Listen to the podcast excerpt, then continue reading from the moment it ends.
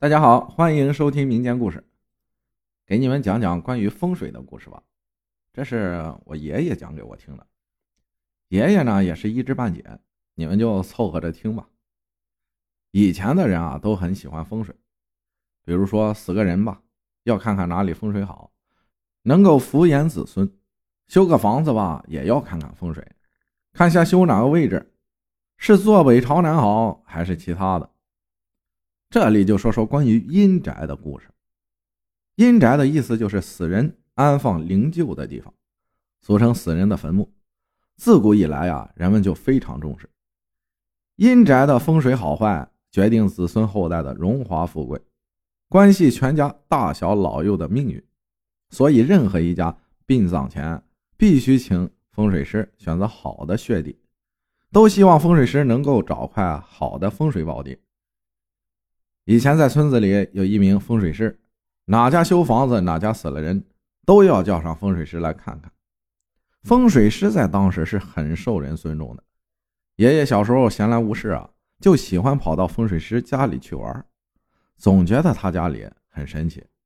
比如说罗盘，爷爷当时就觉得很好玩，拿起罗盘在屋里左量一下，右量一下，拉来拉去，有时连我自己也搞不明白在做什么。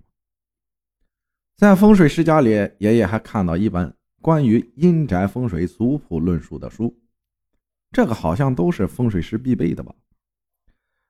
这本书中提到了八字算命、奇门遁甲、梅花易数、六爻起卦、风水堪舆、黄历通书等，进行了详尽的分析和解答。不过爷爷也是看得糊里糊涂的。关于风水的具体故事倒是有这么一个。有一次，有一家落魄的人家请风水师去看风水。这家人在几十年前是相当有钱的，而且祖上还有人做过官。到了他们这一代啊，就开始落魄了。男的不是一个一个相继坐牢，女的就是生病。总之，一家人啊都没有得到过安宁。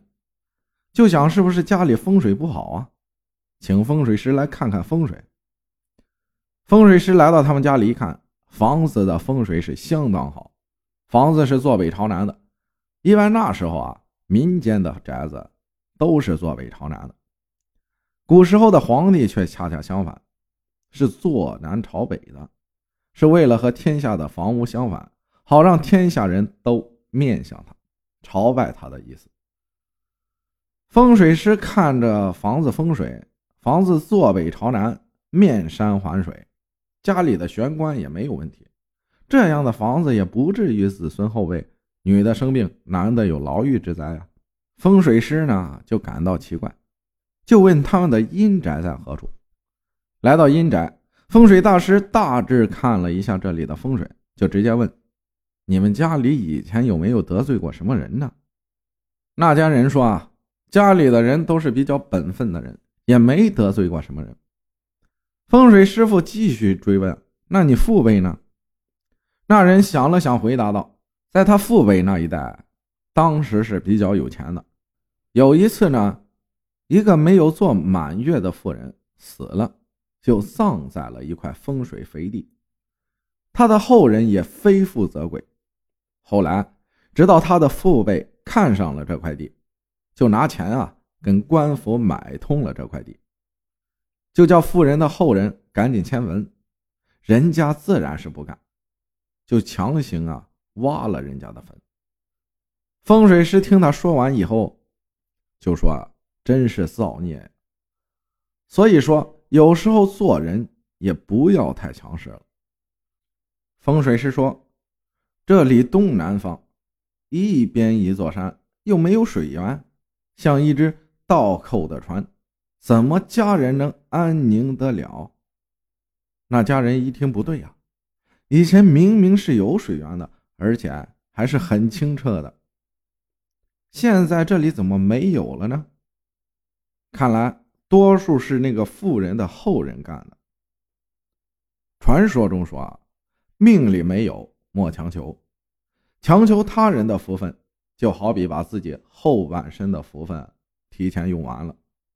这跟拔苗助长有何区别？最终害到的还是自己。今天是元旦了，祝大家在二零二零年所遇到的一切都是最好的安排。